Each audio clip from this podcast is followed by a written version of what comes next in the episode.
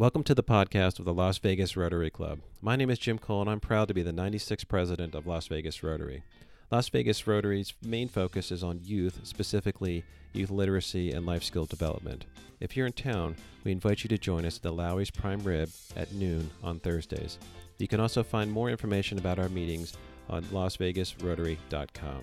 If you're unable to join us, we live stream our meetings on Facebook at noon Pacific Time, Thursdays. We hope you enjoy this podcast. him as our local meteorologist for KSNV, uh, NBC. Although we'd all like to either thank him or curse him for the rain today, he's here to talk to us about the programs he's developed which enrich the education of children in our community. Each year, Kevin visits over 100 schools giving presentations on the weather, what it's like to be an author, and the importance of reading. Kevin has been responsible for building the Neighborhood Weather Network, which has placed working weather stations and provided curriculum in meteoro- meteorology to over 100 schools. He is an author of the award winning Deputy Dorkface series. It provides funny adventures with subtle life lessons to young children.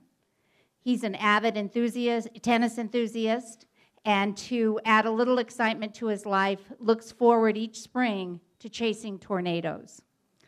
Kevin is married to Terry, who is CEO of the Grant a Gift Autism Foundation, and they are parents to a daughter, Taylor, and a son, Colin.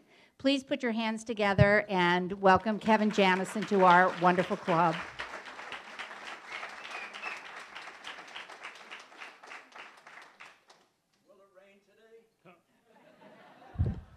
No freebies, you have to watch.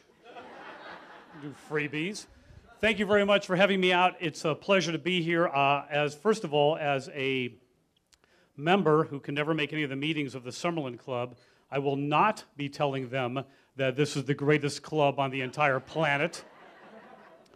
And in all of my uh, uh visits to Rotary clubs all over the place, this is the first time I've seen one turn into a full fledged disco.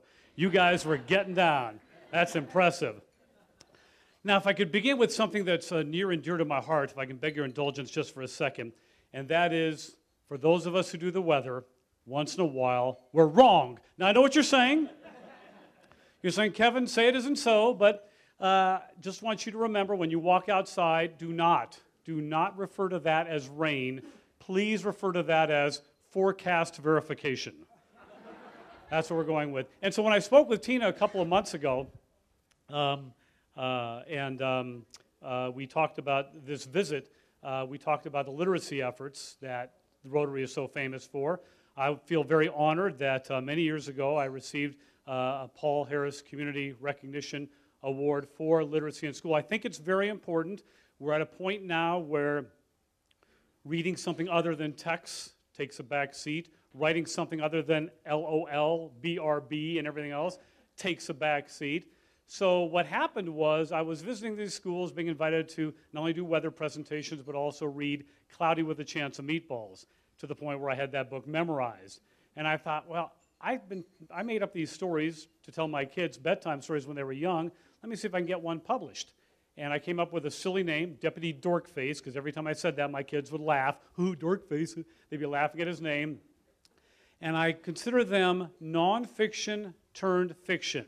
I take something that my kids either did or still do that I think were funny, and I blow them up from there. For example, we have How Stinkville Got Cleaned Up. This is the story about a town where nobody takes a bath. We follow that up with one that might apply to some of you even as adults How Sugaropolis Got Dessert Back. This is the story about a town where the kids are too full for dinner, but they always have room for dessert. So the deputy bans dessert. The kids protest. A giant food fight breaks out, and they have to negotiate better eating from the jailhouse conference room. We have how Manorland got its manners back kids versus parents for who has the best manners. Turns into a little game show. And the most recent, how Trutherton got its honesty back. This one is uh, very uh, uh, applicable now because kids are running for student council and they're promising to make recess 45 minutes longer. They're promising no more homework. So the deputy bans honesty. The teachers aren't being honest. The principal isn't being honest. I've got to figure out how to bring honesty back, that it's probably not a bad thing. So I visit the schools. I do a little warm up, get them all excited. Uh, we do a little um, uh, uh, exercise on the importance of reading to come up with one job that doesn't require reading.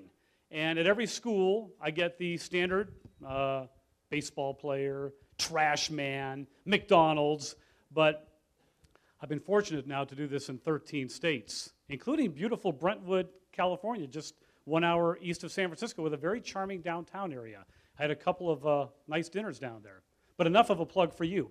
So uh, I, I, get all these same, you know, firefighter, everything, all these jobs, these kids, their brains are circulating to try to come up with one job that doesn't require reading. And I had one young fourth grader here in Las Vegas, you could see the smirk on his face, raised his hand and said, pole dancer.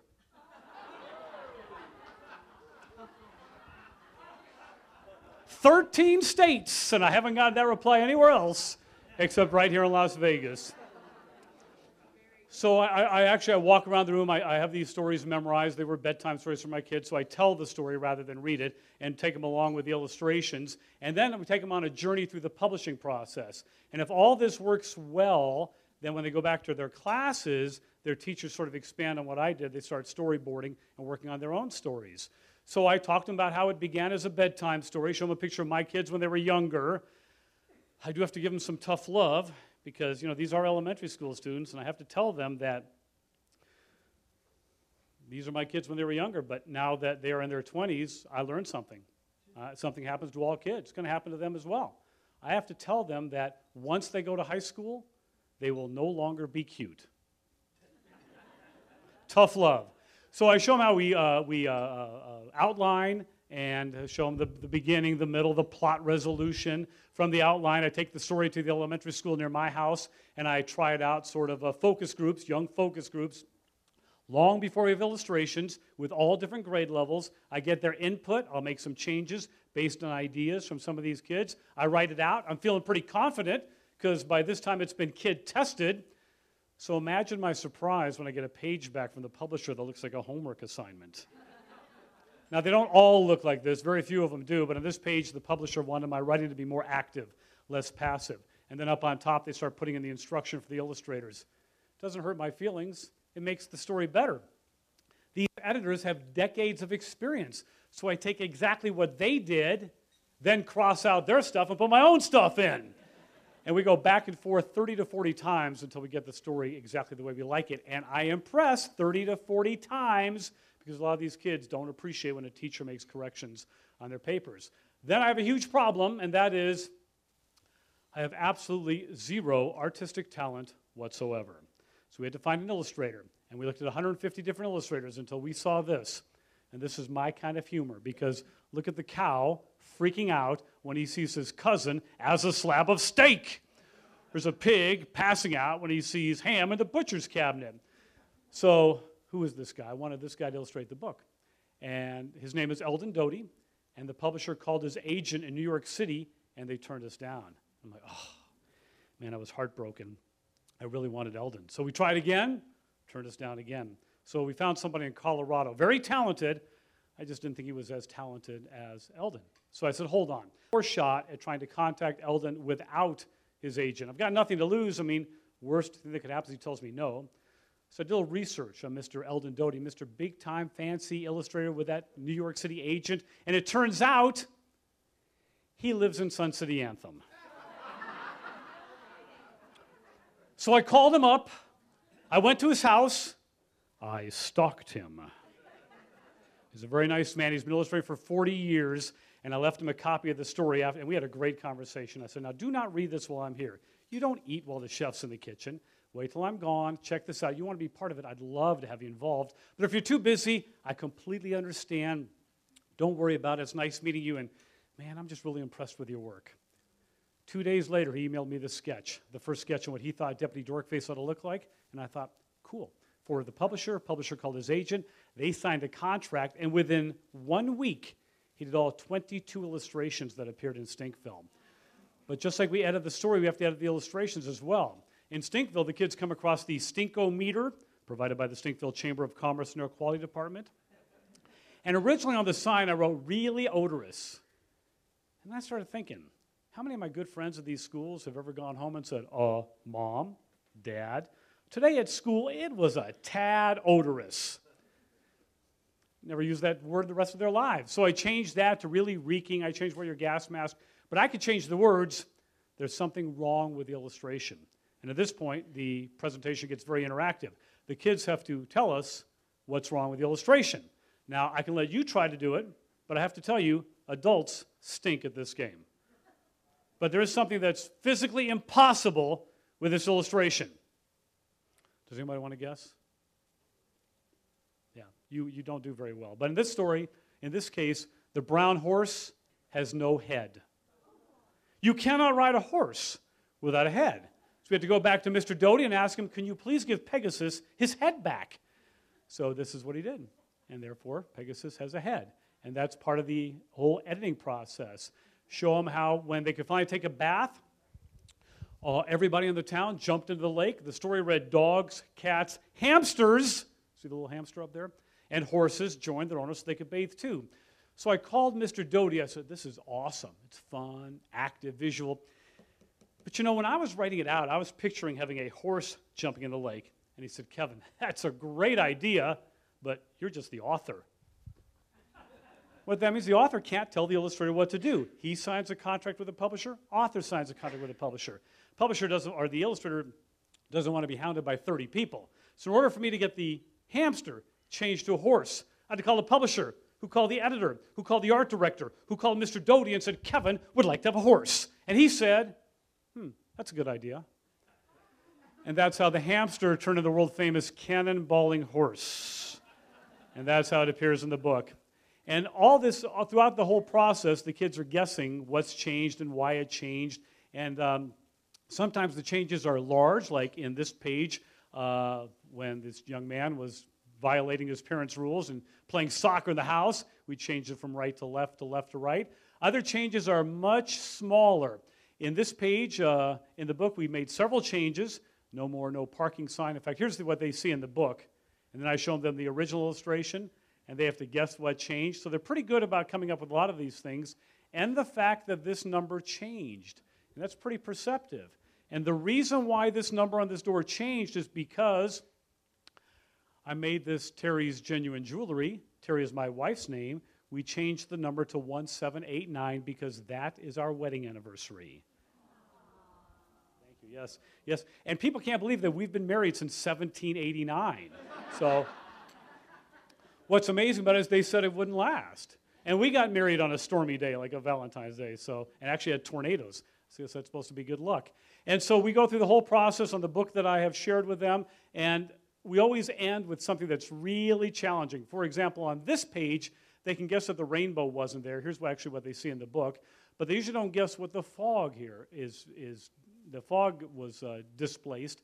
And the reason I'll point out on that one is because Mr. Doty explained to us that that's a really fancy artist trick. And they're all aspiring illustrators. All these kids love to illustrate and draw. And I told them what he said was it gives the scene depth, makes it look bigger and broader. And that could be a fancy artist trick, but we want it to be sharper and crisper so it jumped off the page.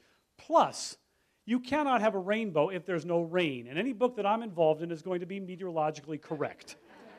So we had to get rid of the rainbow as well. And some of them are so minute, and this is usually how we end, that the kids usually have to guess. And I'll tell them on this page, one thing changed, one thing moved. It's up to them to guess what it is. And they've never guessed it, and for good reason, because it's very hard. But if you look at the dog chasing this young lady down the street who was uh, busted for being dishonest when she told her mom she didn't feel well and shouldn't go to school. Uh, the dog's chasing this young lady. I wasn't sure what the dog was looking at. Young ladies running down the street, or hospital gown's flapping in the wind. So I, all we did was move the dog's eyes. Watch the dog's eyes. Three, two, one, poof. That's all we did. Never been guessed, and I, you know, I don't want people to think I was trying to put something over on them.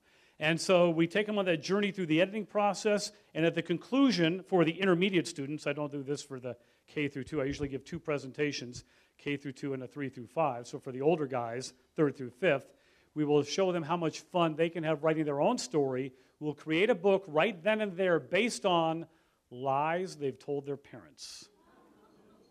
They are so forthcoming when mom and dad aren't there. It's amazing the things that we learn about those kids, and we turn into a big, wild story. And, uh, and I've partnered and visited a lot of these schools uh, with Rotary clubs, including Summerlin, downtown, North Las Vegas, and the Southwest as well, uh, and some of the at risk schools. And the Rotary Club has bought some of the books that we put in the schools, and then I go give the presentation. I never charge for the presentations. And then after I visit the school, I love this because some of the schools still impress upon their kids to write thank you notes to, to a visitor. Yeah, aw, they're very cute. And I want to share a couple of them with you. I hope you find them as poignant as I did because I really enjoy these. Every time I get a stack of those thank you notes, I can't wait to go through them. They're just very touching, and I hope you find them as touching as I did. Dear Kevin Janison, you are my favorite weather, weatherman. I watch you every night. I'm sorry, but I forgot what time you come on.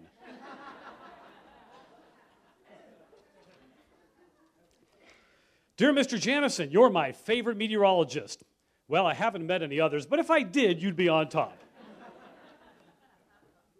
when I go and do the weather presentation, I show a video that's got tornadoes and hurricane floods, lightning, things that happen in Las Vegas, people driving through the flood, and that prompted this from a third grader. Dear Mr. Janison, thank you for coming to our great room and teaching us how we won't turn out to be boneheads. then I show, I get a video of the kids and put them on the news. And I got this one time, which I thought was pretty cool. Dear Mr. Janison, thank you for putting me on TV. Can you put us on a kid show next time? I'm not a fan of the news. Dear Mr. Janison, I think you're cool for an adult. Some of the video I show of weather has uh, uh, uh, old home video of lightning. I've got a lightning strike hitting the top of the stratosphere tower and then bouncing to the valley. Uh, and it's time stamped, I think, like 1996. After I showed that, I received this Dear Kevin Janison, I can't believe there were thunderstorms that long ago. Dear Kevin Janison, I read one of your books. It was funny. In fact, your book was historical. this one has a, a, nice artist drawing. I'll have to show you the picture too. Yep. Nice, beautiful Crayola drawing. Dear Kevin Janison, yeah, very cute. Yeah. I wish you could spend the night at my house. Dear Mr. Janison, thanks for coming to our school. I wasn't really paying attention to what you were saying, but I'm sure it must have been interesting. Dear Mr. Janison, thank you for coming to our school. You were as smart as Einstein. I wish I was in school that day to hear what you were talking about. Another one with a great uh, drawing here. Yeah. Dear Mr. Janison, when I grow up, I want to be just like you, a weather reporter girl. Some of, sometimes they're short for words.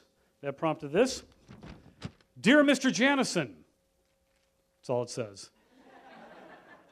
Not to be confused with my friend here who sent me 14 pages. Goes on and on. Dear Mr. Weatherman, you look like a big star and you're a good man. You are nice and handsome. I love all your acting on Channel 3 News. I like your white, neat shirt that you don't dirty up ever. This goes on for 14 pages. Dear Mr. Janison, I'd like to thank you for coming out to our school. I learned a little more than I already knew. Not to say it was pointless, but thank you, and I hope to see you again. Eighth grader at Becker Middle School, a little concerned with the water up there. You're not too far away, so you should be concerned too. Because, dear Mr. Janison, I was totally enticed with tornadoes for most of my self conscious young life. this one re- uh, requires a little thinking. Dear Mr. Janison, my favorite cloud is Celsius.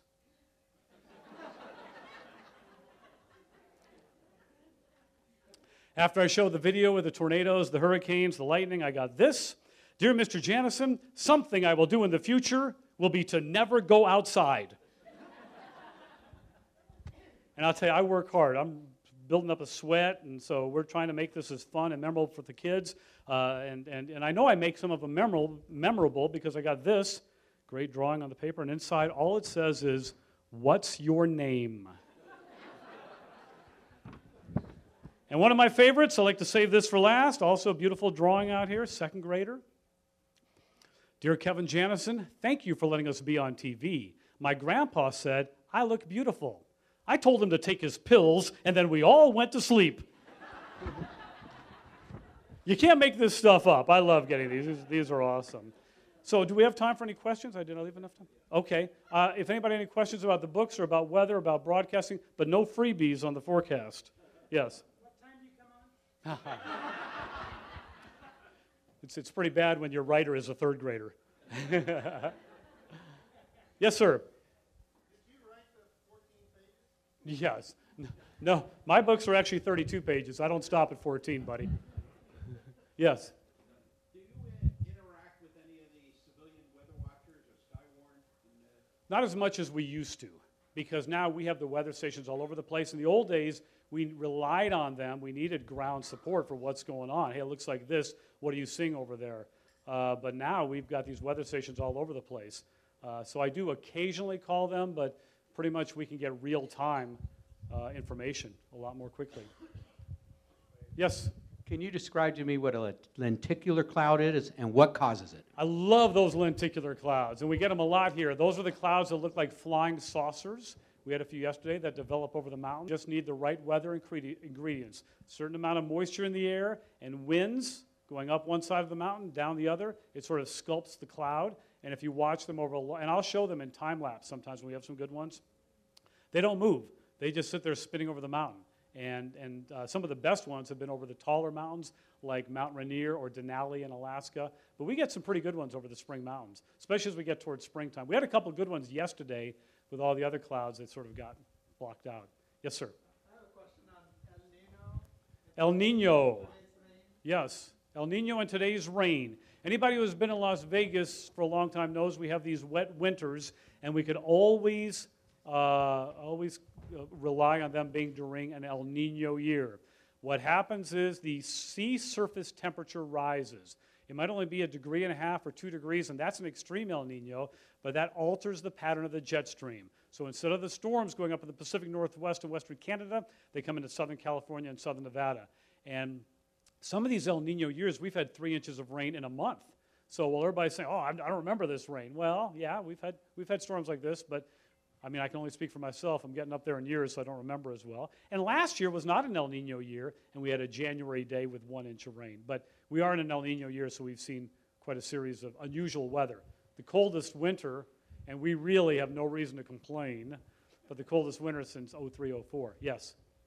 Um, do you keep track on the do you keep track on the percentage of accuracy and errors and how far out? What are you, you getting go? at? I mean, do you keep a percentage of, uh, of hits and misses? Uh, well, we do the three degree guarantee, in which every night we're within three degrees, we give $100 to a charity. And so I can tell you that in the last six months, we've had, we've had two where we've missed by four. And they're usually on days like this where it's tough to gauge the thickness of the clouds, how it's going to impact the temperature in the afternoon when you'd have maximum heating. So, yeah, we do all right. I mean, we don't have a, a scorecard in there other than that three degree guarantee. But I can tell you the accuracy of forecasting has come a long way because it's based on historical data. We have computers that show how the weather features, when they've been in similar positions, have behaved historically and can forecast based on that. Plus, what happens if that storm gets a little stronger or a little weaker so we can see the range or the variables? So, yes, I mean, and the second part of your question, so we're still pretty good, seven to 10 days out. But for example, this rain today, when I was looking at it last week, was going to come in Wednesday afternoon.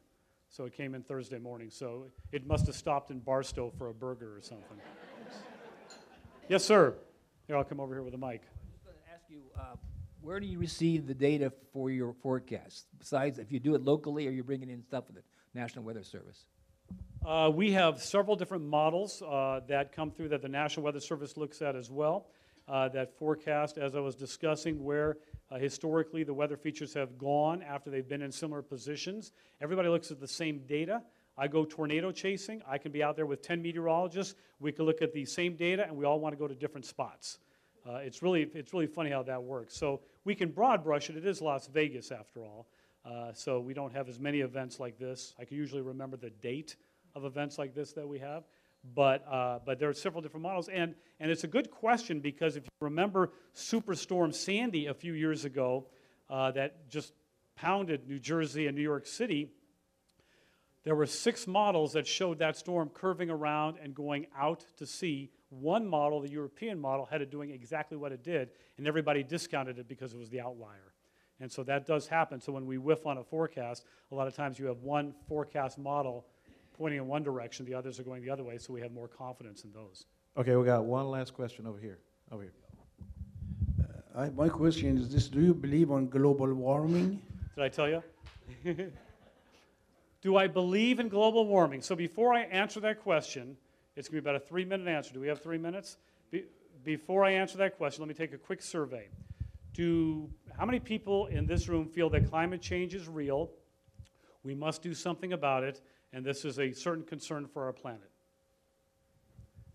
How many people believe it might be a natural cycle, might not be a big deal, it's being blown up? Well, about half and half. Interesting.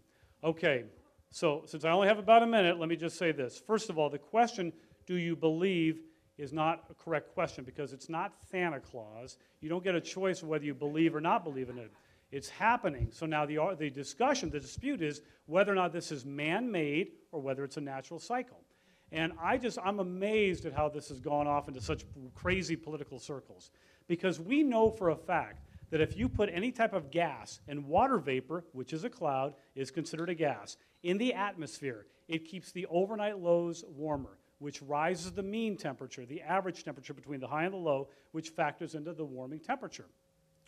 There is no question that we're putting stuff in the air that can cause this. And I guess it comes down to me to very simply. I mean, this is, this is not even up for debate as far as I'm concerned.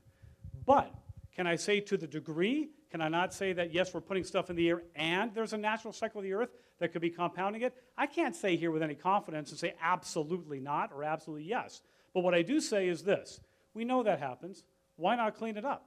I mean, at the end of the day, all we're looking to do is clean up our air and clean up our water. And I have never had one person, other than ExxonMobil, because Exxon won't make a gazillion dollars every quarter, be against that. And so I just, I'm just of the belief that I think we should clean our environment and actually not see the air that we're breathing. And at the end of the day, whether it's right or wrong, to me, we live on a better planet and save that for our kids too.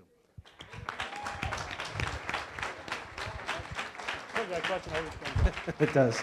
Well said. Um, before you uh, leave, I'd like to present you with the Share What You Can award. And so we give this to all of our speakers, and we are going to feed a needy veteran with a hot meal in your name. So thank you so much for coming. Very great.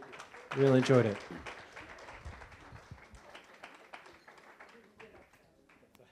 Thank you. Okay, um, I have one more song. Yeah, no. As we leave here today, let's go forth into the world in peace. Be of good courage. Hold fast that which is good. Render to no one evil for evil. Strengthen the faint hearted. Support the weak. Help the afflicted. Honor all persons. Love and serve each other. Rejoicing in the fellowship of Rotary. Be people of action. Be the inspiration. Meeting adjourned. We hope you enjoyed this podcast of our latest meeting. If you'd like to know more about our projects or are interested in membership in the club, please visit us at lasvegasrotary.com. Now go forth and be the inspiration.